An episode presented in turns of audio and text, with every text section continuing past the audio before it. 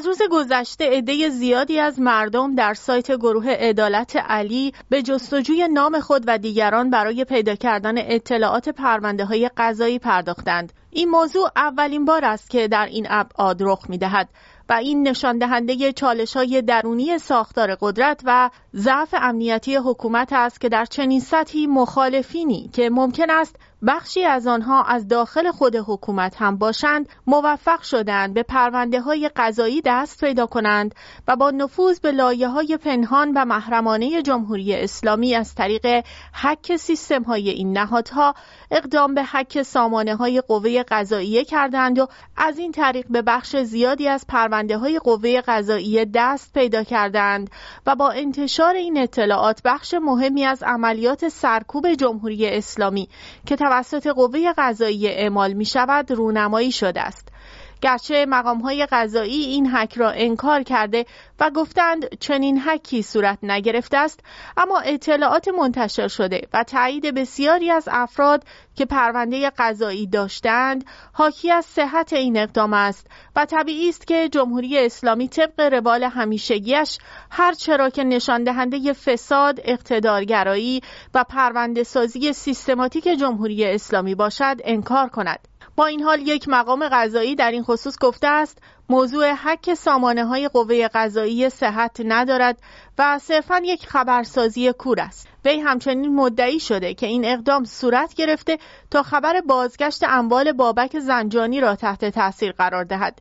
وی که نامش فاش نشده مدعی شده است که این اسناد درست و دقیق نیستند و دستکاری شدند. به گفته این مقام قضایی اسناد و مدارکی که تاکنون در فضای مجازی منتشر و ادعا شده که از سامانه های قوه قضاییه به دست آمده برخی از آنها نامه های اداری مخدوش و دستکاری شده و تاریخ گذشته هستند. وی همچنین گفته است بخشی از این اسناد در گذشته هم در برخی رسانه های زرد معاند منتشر شده بود. به گفته این مقام قضایی سامانه های قوه قضایی هیچ آسیبی ندیدند و همچنان به فعالیت خود ادامه می دهند.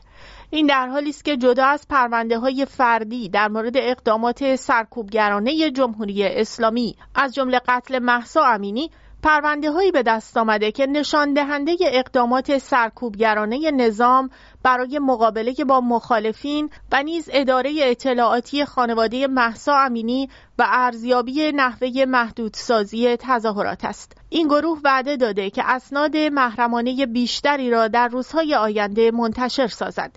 این روش همیشگی جمهوری اسلامی است که همواره با تکذیب تلاش می کند تا خود را مبرا از اتهاماتی نشان دهد که به آن زده می شود. سالهاست که سامانه های جمهوری اسلامی به یکی از ناامنترین بخش های اطلاعاتی آن تبدیل شده و بارها حق و اطلاعات آن یا توسط کلاهبرداران و یا گروه های مخالف جمهوری اسلامی در معرض نگاه عمومی قرار می گیرد. اما جمهوری اسلامی به جای تلاش بر ارتقای امنیت این سامانه ها از سامانه های بانکی گرفته تا سامانه های هویتی و همچنین سامانه های اطلاعاتی با تکسیب موضوع سعی می کند که موضوع را کم اهمیت یا نادرست نشان دهد. هنوز مشخص نیست که این حک چگونه انجام شده است اما نباید فراموش کرد که ابراهیم رئیسی دشمنی خاصی با اژه‌ای رئیس قوه قضاییه دارد و ممکن است که تیم رئیسی هم غیر علنی در این مسیر اقدامی انجام داده باشند که بعدا ابعاد این موضوع مشخص خواهد شد.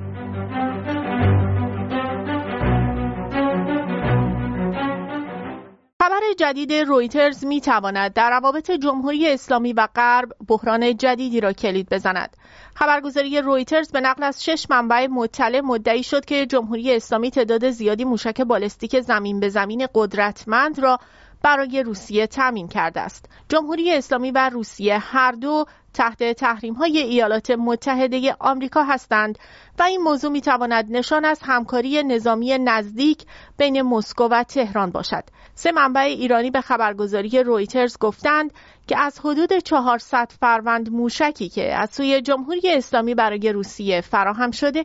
بسیاری از نوع موشک زلفقار یا همان نمونه ارتقا یافته موشک های بالستیک کوتاه برد کلاس فاتح 110 است. کارشناسان می‌گویند این موشک با دارا بودن سکوی پرتاب متحرک جاده‌ای قادر است اهدافی را در فاصله بین 300 تا 700 کیلومتری مورد اصابت قرار دهد. رویترز نوشته یک مقام نظامی ایران که مانند سایر منابع به دلیل حساسیت اطلاعات خواسته نامش باش نشود گفت که حداقل چهار محموله موشک وجود داشته است و در هفته های آینده تعداد بیشتری نیز ارسال خواهد شد. وی از ارائه جزئیات بیشتر خودداری کرد. یک دیپلمات غربی که در جریان این موضوع است بدون ارائه جزئیات بیشتر تحویل موشکهای بالستیک جمهوری اسلامی به روسیه در هفته های اخیر را تایید کرد وی گفت کشورهای غربی نگرانند که انتقال متقابل تسلیحات روسیه به ایران می‌تواند موقعیت جمهوری اسلامی را در هر گونه درگیری احتمالی با آمریکا و اسرائیل تقویت کند باید در نظر گرفت که آمریکا و اروپا به چنین اقدامی بسیار حساسیت دارند و می تواند بحرانی جدید را ایجاد کند این در حالی است که اصولگرایان از این اقدام حمایت کردند و گفتند که بازه زمانی این اقدام جمهوری اسلامی در صورت صحت بسیار درست و به موقع بوده و پاسخی دقیق، سریح و روشن به اقدامات و عملکرد آمریکا در منطقه غرب آسیا و حمایت از رژیم صهیونیستی است. آنها گفتند بهترین پاسخ جمهوری اسلامی به رفتارها و اقدامات آمریکا کمک به روسیه برای سرکوب عناصر ناتو در اوکراین است کاری که می‌تواند هزینه های هنگفتی برای غرب داشته باشد. مقامات جمهوری اسلامی هنوز در این زمینه اظهار نظر نکردند اما در صورت واقعیت غرب تحریم های جدیدی را علیه ایران اعمال خواهد کرد که برای اقتصاد ایران مشکل ساز خواهد بود. این در حالی است که روسیه از دادن هواپیماهای سوخو 35 به ایران خودداری ورزید و در دو بیانیه مشترک با کشورهای عربی حوزه خلیج فارس از ادعای آنها در مورد جزایر سگانه حمایت کرد. صحت این خبر تبعات سنگینی برای ایران خواهد داشت و به منزله اعلان جنگ غیررسمی علیه غرب خواهد بود. جمهوری اسلامی قبلا گفته بود پهپادها را قبل از جنگ اوکراین به روسیه تحویل داده است. ولی نگفته که در مورد موشک ها در وضعیت جنگی چرا آنها را به روسیه تحویل داده است. مقامات آمریکایی هنوز اظهار نظری در این زمینه نکردند.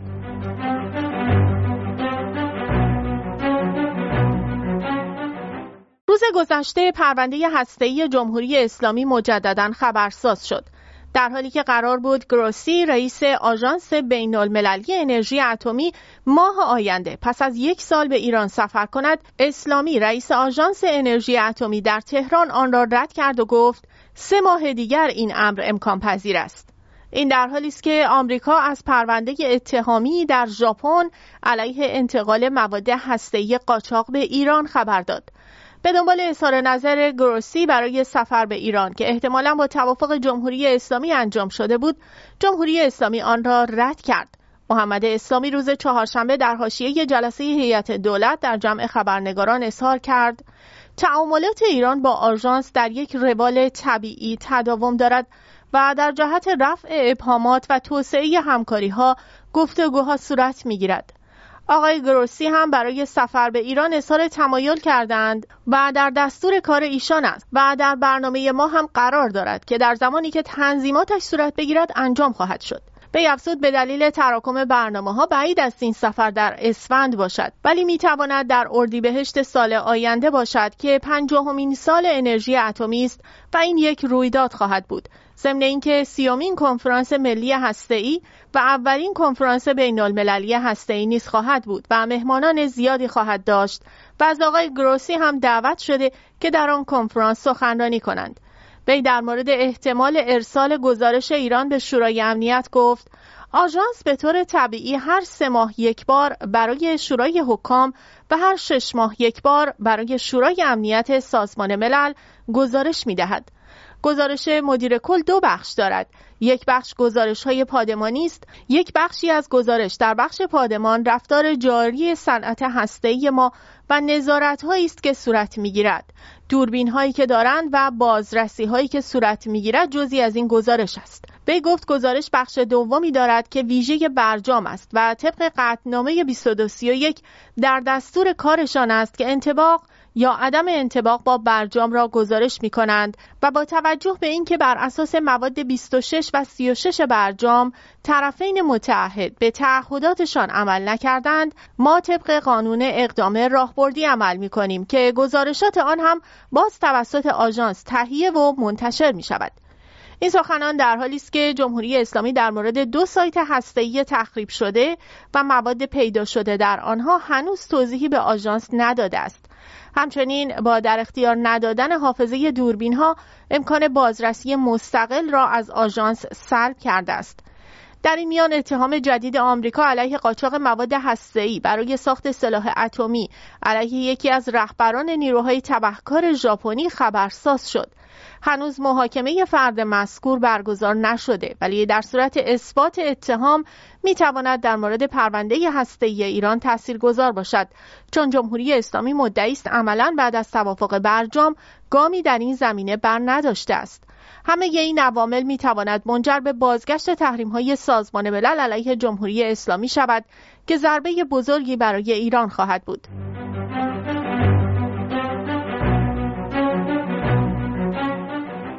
حالی که بحران در دریای سرخ ادامه دارد و حوسی ها به حملات پراکنده خود به کشتی ها ادامه می دهند، نیروهای آمریکایی و بریتانیایی سعی بر مقابله هدفدار و از کنترل انداختن توان عملیاتی آنها دارند که در مجموع از میزان حملات حوسی ها کاسته شده است. اما این امر کامل انجام نشده است. این در حالی است که فشار جمهوری خواهان سنای آمریکا بر دولت بایدن برای مقابله با جمهوری اسلامی به عنوان حامی اصلی حوسی ها افزایش یافته است. در آخرین تحول روز گذشته یک کشتی بریتانیایی هدف قرار گرفت و نیز کشتی سی چمپیون با پرچم یونان ولی متعلق به آمریکا پس از آنچه که به نظر می رسید حمله موشکی اشتباه یمنی ها باشد روز سهشنبه وارد بندر عدن در جنوب یمن شد. سی چمپیون ذرت را از آرژانتین به عدن می برد. در این حمله خدمه کشتی آسیبی ندیدند. کشتی سی چمپیون در پنج سال گذشته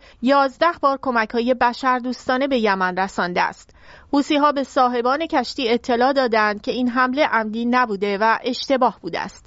خطرات کشتیرانی به دلیل حملات مکرر هواپیماهای بدون سرنشین و موشکی در دریای سرخ و تنگه بابالمندب از ماه نوامبر افزایش یافته است. جمهوری اسلامی در این مورد سعی کرده از طریق ایروانی نماینده خود در سازمان ملل رابطه خود را با حوسی ها تکذیب کند اما خامنه ای به عنوان رهبر جمهوری اسلامی از این اقدام آنها تجلیل کرده است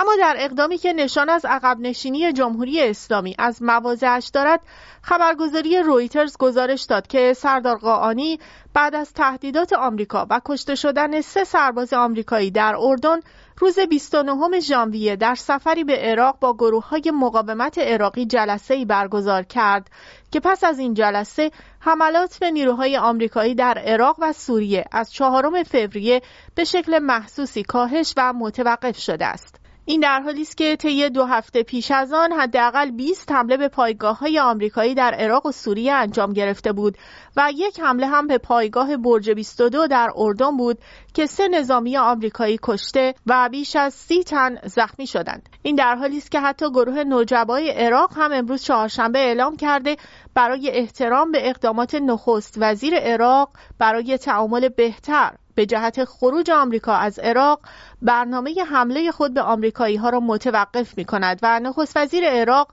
از برنامه زمانبندی شده آمریکا برای خروج از عراق خبر داده است. همه اینها نشان دهنده حراس جمهوری اسلامی از یک رویارویی گسترده با آمریکا در منطقه است و به این ترتیب می توان انتظار داشت که در مورد یمن هم به تدریج بر روی حوسی ها فشار آورده شود که حملات خود را به تدریج کم کنند هرچند که غرب در این مورد اقداماتی را علیه جمهوری اسلامی حداقل در حوزه اقتصادی انجام خواهد داد. تا کنون دولت بایدن در این مورد کاهلی انجام می‌داد که بر اساس گزارش روزنامه نیویورک تایمز خبر داد که جمهوری اسلامی با استفاده از خلای نظارتی دولت بایدن برای اجرای تحریم های آمریکا در سال 2023 توانست با ناوگانی متشکل از 27 فروند نفتکش نزدیک به 3 میلیارد دلار درآمد ناشی از صادرات نفتی حاصل کند. به نوشته این روزنامه نفتکش های یاد شده متعلق به شرکت های سوری بوده و عمری بیش از حد میانگین داشته و موقعیت مکانی نادرست را برای پنهان نگه داشتن محل اصلی خود مخابره می کردند. به نظر می رسد آمریکا بعد از حوادث دریای سرخ می خواهد اقدامات سخت گیرانه تری انجام دهد.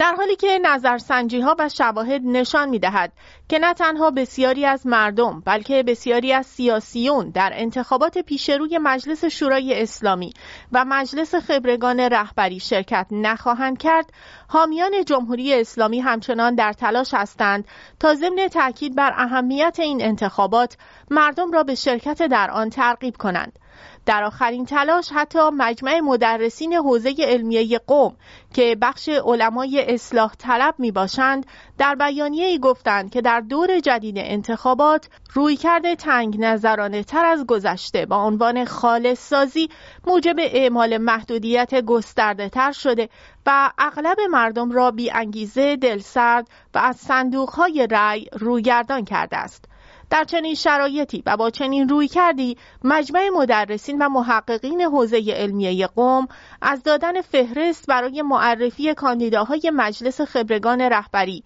و مجلس شورای اسلامی معذور است. در این بیانیه گفته شده که امید است حکمرانان از این شیوه حکمرانی دست برداشته و عرصه را برای شایسته سالاری باز گذارند تا مردم احساس کنند در تعیین سرنوشت خود مؤثرند و با رغبت بیشتری در انتخابات شرکت کنند. این مجمع در ادامه گفته اما آنها برای مردم این حق را قائل هستند که طبق تشخیص خود عمل کنند. در این میان تلاش مقامات حکومتی برای ترغیب مردم افسوده شده در آخرین تحول سلامی فرمانده کل سپاه پاسداران انقلاب اسلامی در آخرین اظهارات خود درباره انتخابات انتخابات 11 اسفند را یک رویداد بسیار سرنوشت ساز دانست و وعده داد مردم ایران در انتخابات پیش رو همچون راهپیمایی 22 بهمن زنده و پرشورتر از همیشه در صحنه حاضر می شوند. وی همچنین با بیان اینکه به عنوان یک سرباز کوچک برای خود هیچ منزلتی جز خدمت و فداکاری برای مردم قائل نیست. از ملت ایران خواست تا انتخابات پیشرو را بسیار سرنوشت ساز بدانند و روز جمعه پای صندوق های رأی حاضر شوند. سلامی همچنین انتخابات را شاخص دقیق و واضحی از مردم سالاری در ایران دانست و گفت در ایران همه نهادها و ارکان اساسی و ضروری کشور بر اساس ساختارهای مردم سالارانه شکل گرفته و مشارکت بالای مردم در انتخابات حاکی از وجود نشاط سیاسی در کشور است. فرمانده کل سپاه پاسداران انقلاب اسلامی با بیان اینکه دشمن با توطئه های مختلف به دنبال تحقق آرزوها و اهداف شوم خود است در بخش دیگری از سخنانش با بیان اینکه حضور پرشور مردم در صحنه باعث می شود دشمنان در محاسبات خود بازنگری کنند گفت شرکت مردم در انتخابات موجب خواهد شد تا دشمنان از توهمات و آرزوهای باطل خود فاصله بگیرند. سلامی. همچنین ضمن تاکید بر اینکه ملت ایران همیشه با حضور در صحنه های حساس و حیاتی بر دشمنان غلبه کردند گفت هر زمانی که مردم ایران احساس کنند پشت یک سیاست دشمنان قرار دارند بلافاصله آرایش جنگی واقعی علیه دشمن می‌گیرند. این اظهارات در حالی عنوان می شود که بر اساس نظرسنجی های انجام شده خود این افراد هم می‌دانند که نه در تهران و نه در شهرستان ها امیدی به مشارکت مردم وجود ندارد و میزان مشارکت پایین تر از آن است که بتوان از آن به عنوان ابزاری برای خونسا کردن تلاش های دشمنان استفاده کرد. ضمن اینکه این خود جمهوری اسلامی است که با رد صلاحیت های پیاپی و نیز بی اثر ساختن مجالس مانند مجلس ششم جلوی مشارکت مردم در انتخابات را گرفته و شور و شوق انتخاباتی مردم و تمایل مردم برای مشارکت سیاسی را از بین برده است.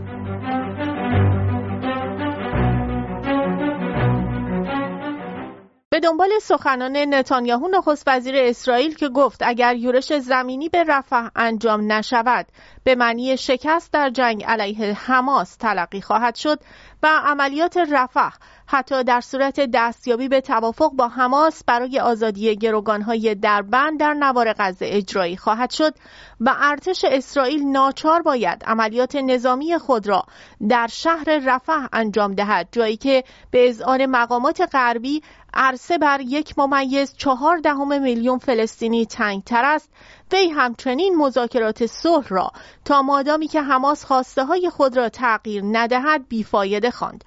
اکنون دولت بریتانیا گفته که در صورت پیشبرد حمله زمینی به رفح در غزه احتمال تعلیق صادرات تسلیحات به اسرائیل را بررسی خواهد کرد. رویترز در گزارشی گفت که هنوز هیچ تصمیمی در مورد تعلیق مجوزهای صادرات تسلیحات به اسرائیل گرفته نشده است. با این حال اگر به وزیران مشاوره حقوقی مبنی بر نقض قوانین بین المللی توسط اسرائیل داده شود، دولت می تواند به سرعت صادرات تسلیحات را تعلیق کند. این گزارش در حالی منتشر می شود که تنشها در منطقه غزه به شدت افزایش یافته است. اسرائیل بارها رفح را هدف حملات هوایی قرار داده و حماس نیز موشکهایی به سمت اسرائیل شلیک کرده است. این در حالی است که آرنون بار دیوید رئیس سندیکای اصلی کارگران در اسرائیل گفت که بنیامین نتانیاهو مسئول شکستی است که در پی حمله هفتم اکتبر رخ داده و باید کناره گیری کند. وی تهدید کرد که این سندیکا به اعتراضهای ضد دولتی علیه نتانیاهو ملحق می شود.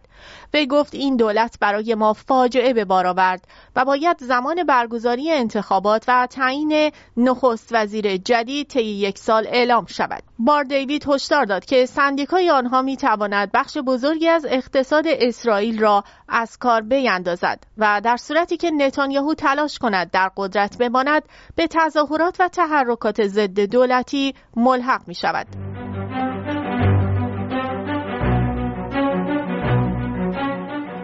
ولادیمیر پوتین رئیس جمهوری روسیه روز سهشنبه در یک نشست تلویزیونی با وزیر دفاع سرگئی شویگو گفت ما همیشه با استقرار سلاح‌های هسته‌ای در فضا مخالف بوده ایم و اکنون نیز مخالف هستیم. ما در فضا فقط کاری را انجام می‌دهیم که دیگر کشورها از جمله ایالات متحده انجام می‌دهند. مقامات آمریکا معتقدند روسیه در حال توسعه یک قابلیت فضایی برای نابود کردن ماهواره ها با استفاده از سلاح هسته است. کلاهک هسته‌ای در مدار زمین پیمان فضایی 1967 را که روسیه امضا کننده آن است نقض می کند. ایالات متحده به همپیمانان اروپایی خود گفته است که روسیه می تواند در اوایل امسال یک سلاح هسته‌ای یا کلاهک را در فضا مستقر کند. این تحولات پس از آن صورت می گیرد که رئیس کمیته اطلاعات مجلس نمایندگان آمریکا هفته گذشته درباره یک تهدید امنیتی جدی اما نامشخص از سوی روسیه هشدار داد.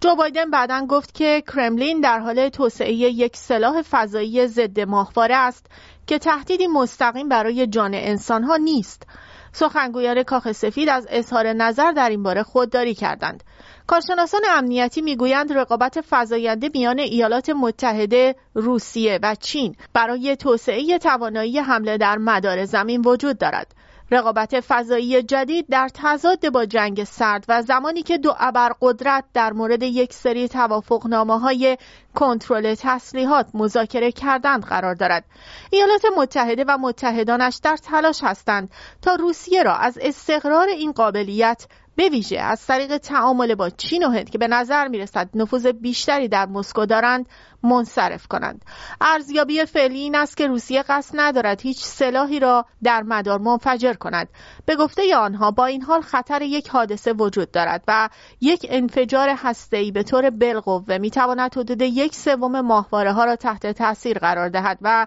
سیستم های ارتباطی روی زمین را ویران کند. به گفته دفتر امور فضایی سازمان ملل متحد تا آوریل گذشته نزدیک به 7800 ماهواره عملیاتی در مدار زمین وجود داشته است روسیه بارها به قدرت نمایی هسته‌ای متوسل شده است در حالی که نیروهایش از زمان حمله به اوکراین در سال 2022 دچار تزلزل شدند پوتین در سال 2023 نظارت کشورش از معاهده نیو استارت آخرین توافقی که اندازه زرادخانه های هسته‌ای در ایالات متحده و روسیه را محدود می کند به حالت تعلیق درآورد.